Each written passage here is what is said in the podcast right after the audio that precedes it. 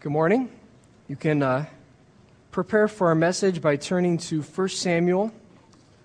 We will attempt to cover several different chapters today, not reading every verse inside of them, obviously. I don't know if you caught it this week, but there was a story on Yahoo that surfaced about a 60 year old British florist named Carolyn Bourne.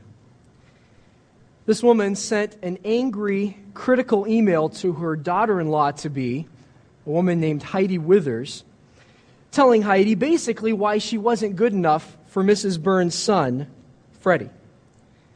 Heidi did what any normal young person in the modern era does.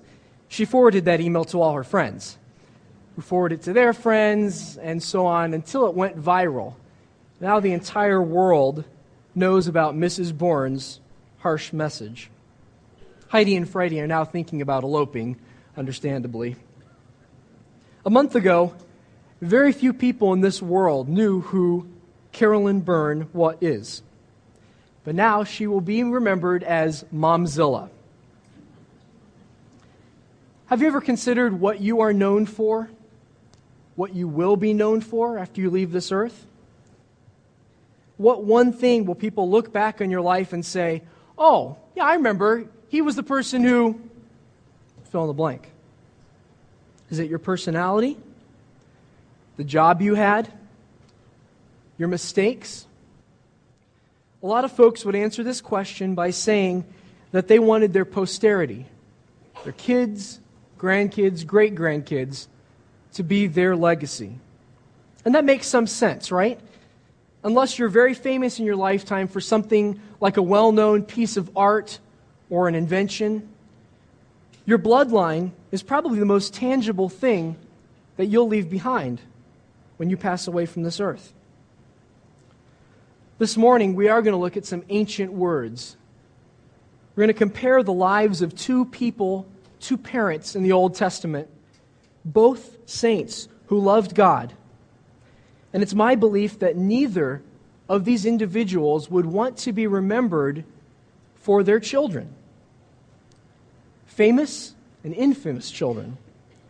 Both Hannah and Eli would ask that their private devotion to God serve as what we know them for, what we remember them by, not their offspring. In their lifetimes, Hannah and Eli learned through very different means that godly parents are first and foremost devoted to God and to carrying out his commands. And so I'd like to look at, through Hannah and Eli, what we can learn about devotion to God. The Old Testament often calls it the fear of the Lord. It means a heart that is rightly related to God and is submitted to Him and to the way He thinks. It means you fear Him more than you fear other people. And because you fear Him, you obey Him. You are devoted to Him. So, the first point I'd like us to look at, and it's the first blank in your outline, is that devotion to God means we trust in His timing. Means we trust in His timing. This is the first lesson that I think Hannah learned. Let's read the first few verses of 1 Samuel 1. There was a certain man from Ramathaim, a Zuphite from the hill country of Ephraim, whose name was Elkanah. And it goes on to say he had two wives. One was called Hannah, and the other Peninnah. Peninnah had children, but Hannah had none. Year after year, this man went up from his town to worship and sacrifice to the Lord Almighty at Shiloh. The temple had not yet been built and located in Jerusalem. They still had a tabernacle in Shiloh at this time. And it was there at Shiloh that continues in verse 5 where Hophni, or 3, Hophni and Phinehas, the two sons of Eli, were priests of the Lord. Whenever the day came for Elkanah to sacrifice, he would give portions of the meat to his wife Peninnah and to all her sons and daughters. But to Hannah he gave a double portion because he loved her, and the Lord had closed her womb. And because the Lord had closed her womb, her rival, that's Peninnah, kept provoking her in order to irritate her. This went on year after year. Whenever Hannah went up to the house of the Lord, her rival provoked her till she wept and would not eat. We'll continue from there.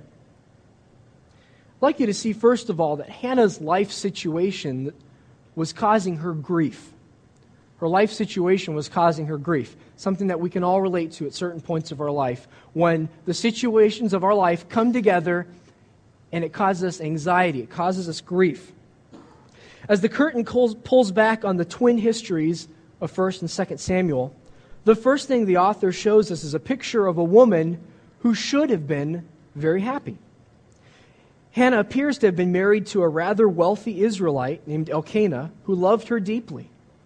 But as was the custom in those days, since Hannah could not bear children who would inherit their father's estate, Elkanah apparently took another wife, Peninnah.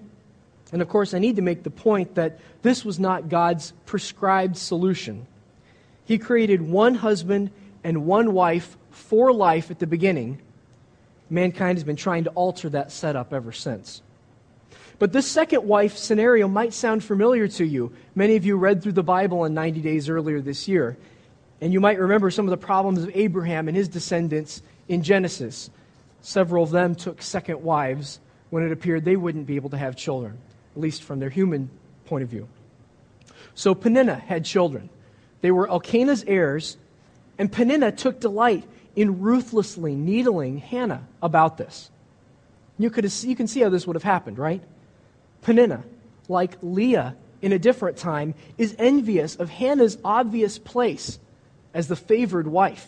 Did you ever try to put yourself in Peninnah's shoes? She didn't have it that easy to always know that she was second. She didn't get the double portion, she didn't get the love from her husband. Hannah was like Rachel. And Peninnah held on to the one thing that she had over her rival kids. And Hannah well knew how that culture prized children. And she felt the void that came with those unfulfilled expectations, especially with her rival goading her constantly. And this continued to the point where Hannah was exhibiting signs of what we would probably call today clinical depression. Look at what Elkanah says to her in verses 7 and 8. Whenever, when Hannah went up to the house of the Lord, her rival provoked her till she wept and would not eat. Elkanah, her husband, would say to her, Hannah, why are you weeping? Why don't you eat? Why are you downhearted? Don't I mean more to you than ten sons? An ill fated attempt at comforting his wife. Having a child consumed Hannah's thoughts.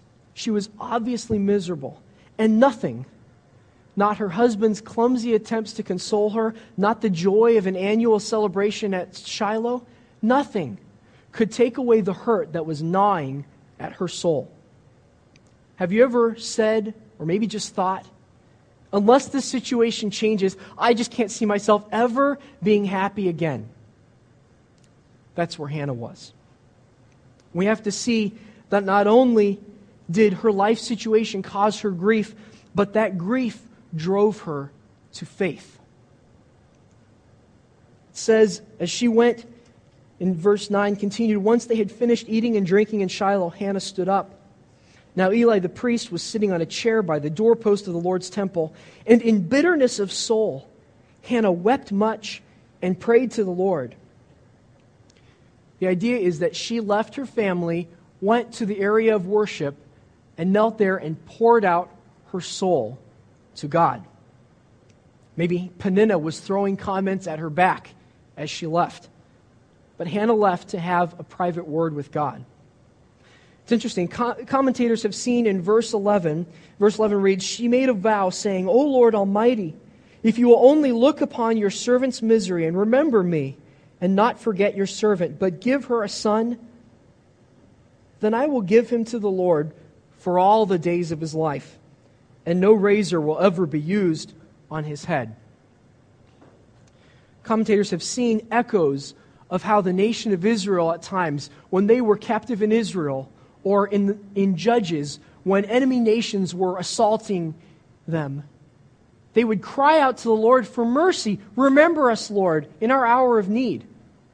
This poor individual woman was praying a similar prayer Lord, remember me in my hour of need.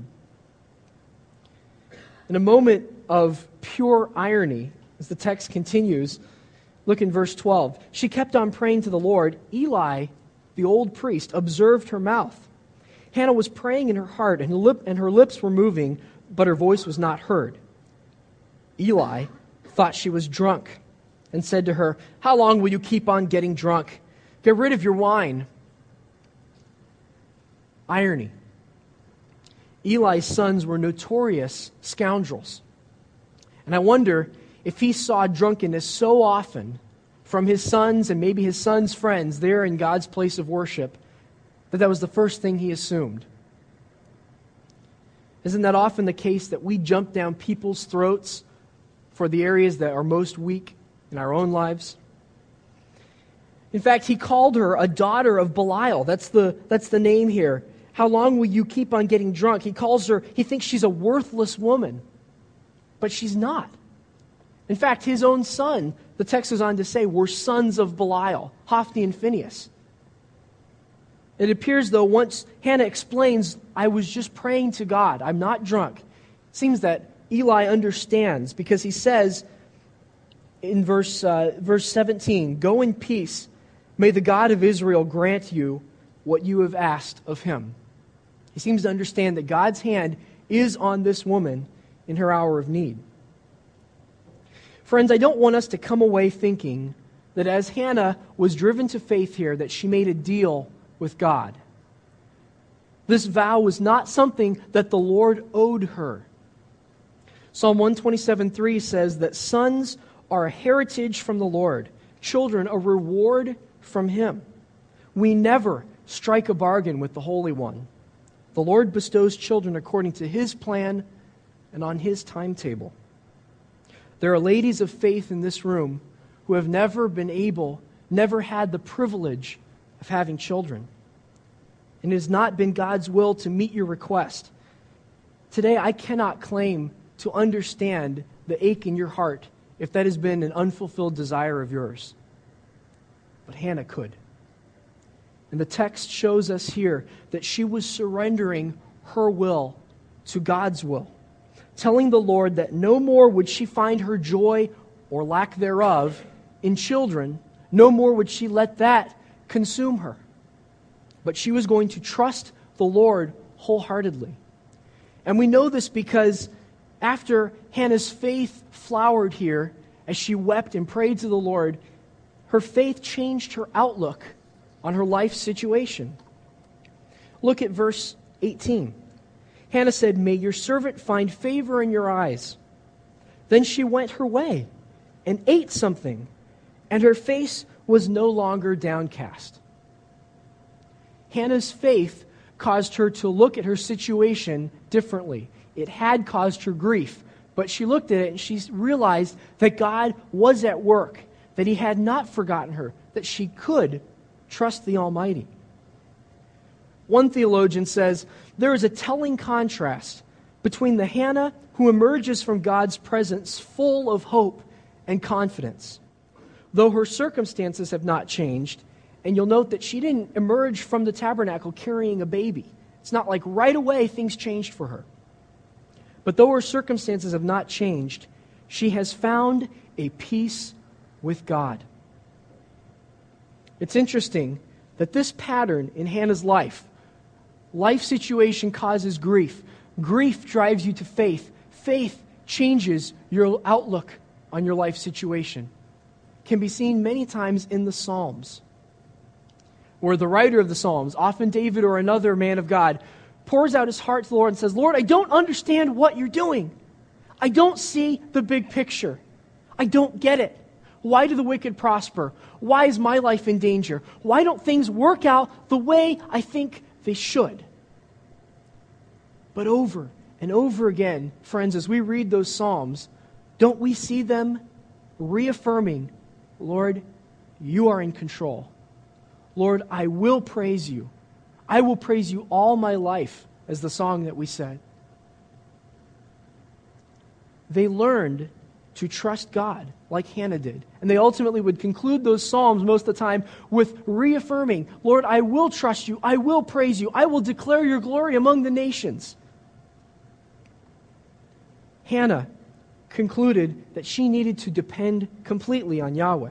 And it's interesting. From here on, every time that Hannah is mentioned in Scripture, it's mentioned that she shows joy. She's full of faith. She's resolute in trusting her God. This was a woman who rejoined her family that day different because she had a different perspective on God's sovereign plan for her life. She now was willing to wait on God's timetable. And as we see, the Lord remembered her, verse 19. And in the course of time, God's time, not ours, Hannah conceived and gave birth to a son. She named him Samuel, saying, Because I asked the Lord for him. Devotion to God means that we understand and we accept his timing. But it also means, friends, that we recognize his right of ultimate ownership. His right of ultimate ownership. You can look at the at, starting in verse 24 says, After he was weaned, Samuel, and this would have been about when Samuel was three years old, two or three, Hannah took the boy with her, young as he was, along with a three year old bull, an ephah of flour, and a skin of wine, and brought him to the house of the Lord at Shiloh. When they had slaughtered the bull, they brought the boy to Eli, and she said to him, As surely as you live, my Lord, I am the woman who stood here beside you praying to the Lord. I prayed for the child and the Lord has granted me what I asked of him. So now I give him to the Lord. For his whole life, he will be given over to the Lord.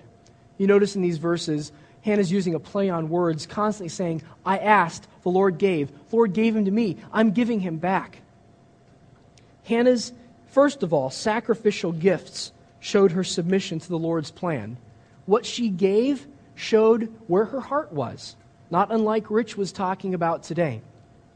Um, most parts of the Hebrew text talk about not just a three year old bull, but really three bulls. And that shows us that Elkanah was a wealthy man, but it also shows us how sacrificial Hannah was, because this was above and beyond what was normally expected in these sacrificial offerings. So Hannah gave three bulls plus other sacrifices.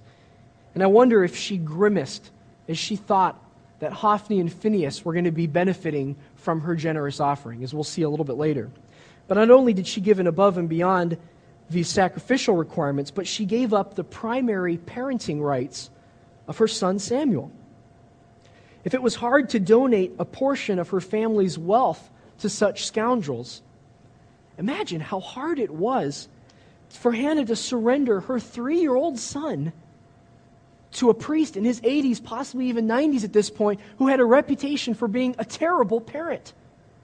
How much did she trust the Lord to let her three year old son go hand in hand with this elderly man into a house where wickedness was cherished and God's word was muted? As we see in chapter 2, verse 19, you can see there that Hannah would each year make him a little robe and took it up to him when she went up with her husband to offer the annual sacrifice. Eli would bless Elkanah, his wife, saying, May the Lord give you children by this woman to take the place of the one she prayed for and gave to the Lord. Then they would go home. Hannah only saw her son once, maybe twice a year. She turned over, she surrendered her parenting rights to Eli. Eli, Samuel was now in Eli's hands. That's not right, though, is it? Really, Samuel was and always had been in God's hands. Hannah understood that. She embraced it, and she trusted her Lord with her only boy. We see later on in verse 21 of chapter 2 the Lord was gracious to Hannah. She conceived and gave birth to three sons, two daughters. Meanwhile, the boy Samuel grew up in the presence of the Lord. God graciously provided five more children to Hannah and Elkanah. He did not have to do this, friends. But in his kindness to her, he gave her more than she could ever even ask or think. He showered this faithful woman with children when she thought, I'm sure, Lord, give me one child, one child only. I will be happy to give him back to you and never have any children to, except to know that Samuel is in the house of the Lord growing and serving you. Lord, that's all I want. I am happy with that. I am devoted to you. But what a wonderful joy for her to get more children in God's good providence. Not only did Hannah's sacrificial gifts show that she was submitted to God's plan, not only for her life, but for Samuel, but Hannah's remarkable song showed her understanding of the Lord's ways. Look at chapter 2, verses 1 through 10. We won't read every verse, but the theme of the song is something like God lifts up, is the one who lifts up the lowly. She may have written it herself. She may have sung something that was already in use at that time. But regardless, Hannah showed remarkable wisdom to comprehend what God was doing and would do. Look at verse 3. Do not keep talking so proudly, or let your mouth speak such arrogance. For the Lord is a God who knows, and by him deeds are weighed It showed that God, God was aware of the sins of Hophni and Phinehas, as we will see shortly. Look at verse 6. The Lord brings death and makes alive. He brings down to the grave and raises up. This contrasts divine taking of life with divine giving of life. And we will see this later in action, both in the fact that he bestowed life in five more children on Hannah, but he took life from Eli's family. Verses 7 through 8 says, The Lord sends poverty and wealth, he humbles, and he exalts. He raises the poor from the dust, he lifts the needy from the ash heap. He sates them with princes and has them inherit a throne of honor, for the foundations of the earth are the Lord's. Upon them he has set the world. God rejoices in lifting up the humble and exalting them above their station above what they could have expected out of their meager, lowly life. God exalts, He loves to reach down to the weak and strengthen them. In verses 9b through 10, we see a foreshadowing of something the Lord would do in the future. It says, It is not by strength that one prevails. Those who oppose the Lord will be shattered. He will thunder against them from heaven. The Lord will judge the ends of the earth. He will give strength to his king and exalt the horn of his anointed. It's interesting. This is the first mention of kingship in 1st and 2nd Samuel, the books that would describe for us the development of the Davidic monarchy, the greatest king of Israel, until, of course, the Lord Jesus Christ will take the throne of David in the future. Nothing is more lowly and incapable of great things on its own than a newborn baby. The narrative of Samuel's birth might ring a bell for us because we remember other accounts in God's Word, like the births of Moses, Isaac, John the Baptist, and ultimately our Savior. There's something mysterious about God giving life through birth. It's a very intimate and powerful way for the Almighty to show His power and authority over the lives of mankind. He seems to like to remind his people of his strength through the simple act of their having children. The lesson Hannah learned, and she underlined, I think, in this song, was that her children did not ultimately belong to her. She could not conceive them on her own, and she could not ultimately ensure their safety or their spiritual condition. Like every other thing or person for which we hold some accountability, little Samuel belonged to God. To the Lord your God belong the heavens, even the highest heavens, the earth, and everything in it. And that's not just things, that's people, isn't it? Unlike Hannah, we probably will never have to relinquish our children in the way that she did. But like Hannah, we have to recognize that the Lord is in charge of our kids, just like He's in charge of every other situation and circumstance in our lives. We run the risk, the serious risk, of making our children into idols when we fixate on their problems, making them happy, keeping their little world uncontaminated, giving them the best possible future. This is a daily struggle for those of us with kids or even grandkids, isn't it? In community groups, I'm always amused to see that child raising is one of the most thorny and entertaining topics that we bring up. People who seemed very quiet and easygoing can get very intense when you're talking about little Billy and little Susie, right? Matters of discipline or education or their children's health. But that's natural, right? Those are serious and important topics. In fact, as we're going to see, a good and godly parent is very conscientious about bringing up their children in the fear and admonition of the Lord and taking care of them. But we are so prone to take this too far, to shoulder a load that the Lord never intended for us to bear, which is the complete responsibility for how our kids turn out. Let's be careful not to tread on what the sovereign God has assured us that He will oversee, oversee in His wisdom and might. Of course, like so many issues that we face, there are ditches on both sides. It is a temptation to idolize our kids, but we may also struggle with the opposite problem, which is, I think, Eli's issue. Some people tend to compartmentalize. They keep their household and their family situation totally separate from the other areas of their life. This is how a talented politician like President William Jefferson Clinton got in such hot water. And in our section of 1 Samuel, the priest Eli is con- continually contrasted with Hannah, his sons, compared to her boy.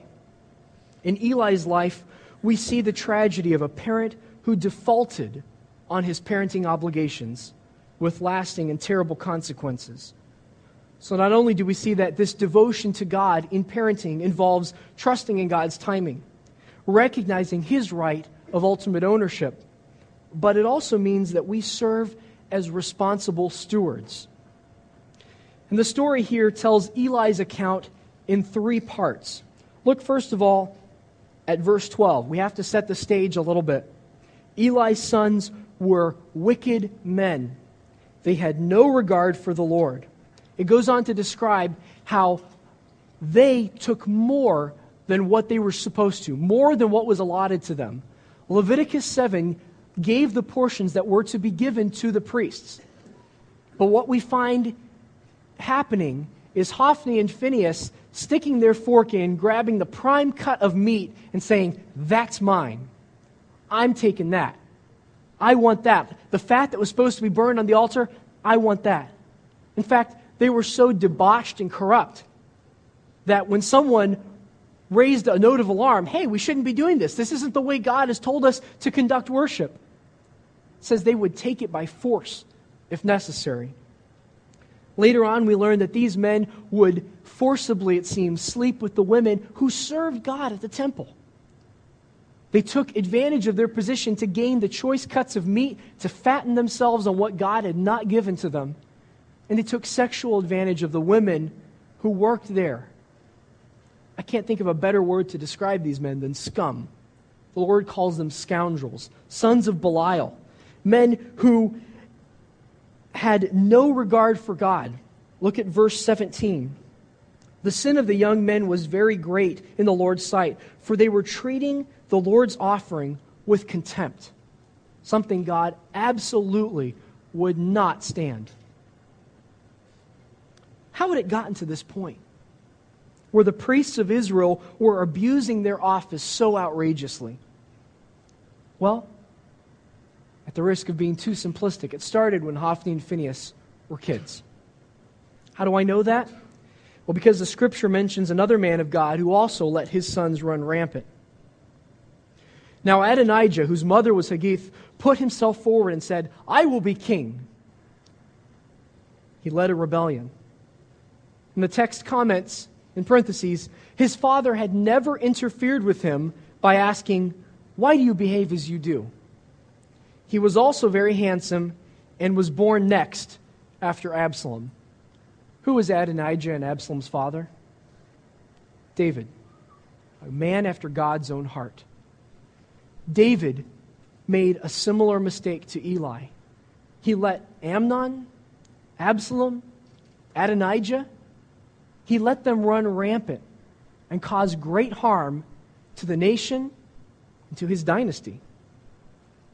Eli also, we see, indulged his sons. He could not bring himself to confront their sin at an early age. And look at chapter 2, verses 23 through 25.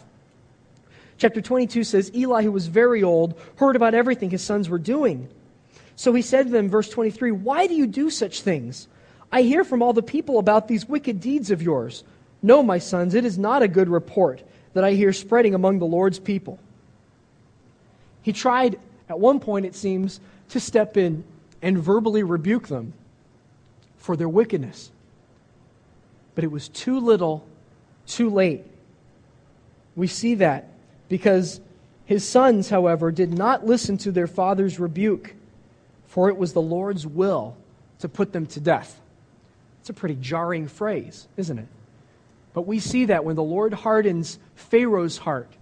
Pharaoh was sinful, he rejected, he rebelled against God, and God left him to his own devices. He hardened him until Pharaoh was past the point where he could turn back.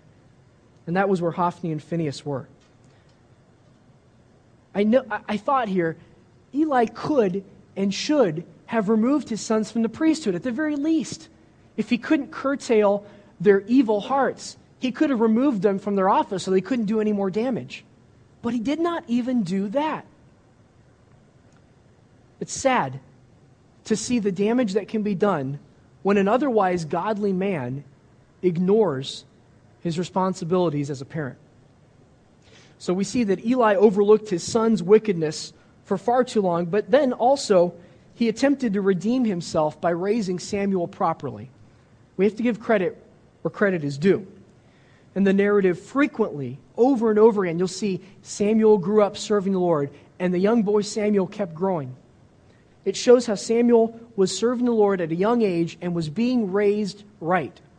And I have to give at least some of the credit for that to Eli. It shows that he understood what was at stake, and he took his role as mentor very seriously, at least at this point.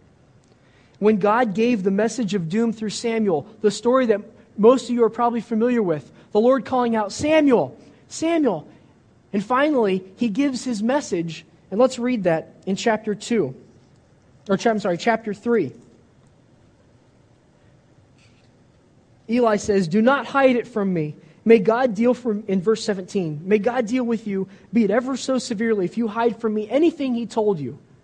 Eli knew that something was serious because God did not usually speak through people. It was a time when he was silent. And, the, and Samuel told Eli the message that God had given him, which was that in, we see in verse 11, I'm about to do something in Israel that will make the ears of everyone who hears of it tingle. At that time, I will carry out against Eli everything I spoke against his family from beginning to end. For I told him through a prophet earlier in chapter 2. I told him that I would judge his family forever because of the sin he knew about. His sons made themselves contemptible, and he failed to restrain them. Therefore, I swore to the house of Israel, of, of Eli, the guilt of Eli's house will never be atoned for by sacrifice or offering. Eli accepted this terrible news graciously. He said, May the Lord's will be done, when Samuel told him the message of doom that God gave. He accepted that this young boy was becoming the mouthpiece of Yahweh. Some of you grandparents today might be sympathizing with Eli. You are trying to have a better more Christ like impact on your grandchildren, or perhaps the children of other family members or children of your friends. A better impact than you had on your own kids. Sometimes we have to keep paying for our past mistakes those scars don't fade right away. But we can be so thankful that God gives us the opportunity to, right now and in the future, do what's right and change our course, like Eli at least attempted to do with some success. But the third act of Eli's life here we see in chapter 4. God judged Eli and his house for their failure of leadership. Interestingly, there are two ways that Eli failed, and the second is more serious than the first, believe it or not. First of all, Eli failed to properly lead his sons. We've seen that. He defaulted on his parenting responsibilities. But also, Eli and his sons failed to properly lead the nation. 1 Samuel 4 talks about how the Israelites had, had slipped into spiritual lethargy under Eli's watch. They weren't, they did not have a heart for God anymore. And it's really no surprise with all the hypocrisy and corruption at the highest level of leadership. Eli and Samuel were a sort of transition between the era of the judges and the start of Israel's monarchy under Saul and then David. God could not allow Eli, or worse, his wicked sons, to lead the nation into this crucial stage of development. So he wiped the slate clean for Samuel's rise to leadership. So Hophni and Phinehas died in a battle against the Philistines. And look at verse 14 of chapter 4. Eli heard the outcry and he asked, What is the meaning of this uproar? The text mentions that his eyes were so bad, he just sat in his chair with his eyes pointed toward the road where he knew news from the battle was going to come. He couldn't see it, but he could still listen, and he was anxious because the Israelites had carried the Ark of the Covenant into the Lord into battle like a lucky rabbit's foot. And the man, the messenger, hurried over to Eli, who was 98 years old, and whose eyes were set though he could not see. He told Eli, I have just come from the battle line. I fled from it this very day. Eli asked, What happened, my son? The man brought the news, replied, Eli or Israel fled before the Philistines. The army has suffered, suffered heavy losses. Also, your two sons, Hophni and Phinehas, are dead, and the ark of God has been captured. When he mentioned the ark of God, Eli fell backward off his chair by the side of the gate. His neck broke, and he died, for he was an old man and heavy, and he led Israel 40 years. It's not the news of his son's death that causes Eli to pitch forward in dismay, or pitch backwards in dismay, and meet his humiliating end. No, it's the news of the ark's capture. I see here that Eli's heart was in the right place as far as God was concerned. He was a believer, but he made tragic mistakes in his life by ignoring the wicked path his sons were taking and by, as the text says, refusing to restrain them. Many years later, God finished removing Eli's line from the priesthood. During that same rebellion I talked about with Adonijah, Abiathar, the priest, sided with Adonijah against Solomon. And we see the results there. So Solomon removed Abiathar from the priesthood of the Lord, fulfilling the word the Lord had spoken at Shiloh through Samuel about the house of Eli. God keeps his promises, whether of blessing or of judgment. This is an easy sin to slip into. In fact, I had a commentator brought up to mind, I, I did not realize this, I did not remember it. Samuel made the same type of mistake. His sons later on became wicked men as well. And that was the impetus, the catalyst for when the people said, Samuel, your sons are wicked men, and you're old. We don't want them ruling over us, so we need a king. Which was a sinful response because they wanted a king to be like the other nations. But Samuel bore some responsibility for that because they did not want his wicked sons reigning over them, just like God did not want Eli's wicked sons reigning over the nation. Friends, what pattern today of these that we saw are you most prone to? If you have kids, or other kids in your life, grandkids, kids that you oversee? Are you obsessive over them? These are those two common extremes at the bottom of your outline obsessive parenting and dismissive parenting. An obsessive parent makes their children the central focus of everything. They fail to see the other aspects of the grand mission that God has for them because they're so consumed with making sure my kid turns out right and every little thing is perfect in my kid's life. Or we might tend to be dismissive, ignoring what our kids are doing, turning a blind eye as they walk further and further away from the Lord. To be honest, this extends into every area of our life, doesn't it? Not just child raising. We can fall into those extremes of being obsessive or dismissive about things like church, work, marriage. Friends, we are called to true devotion to our God. The fear of the Lord.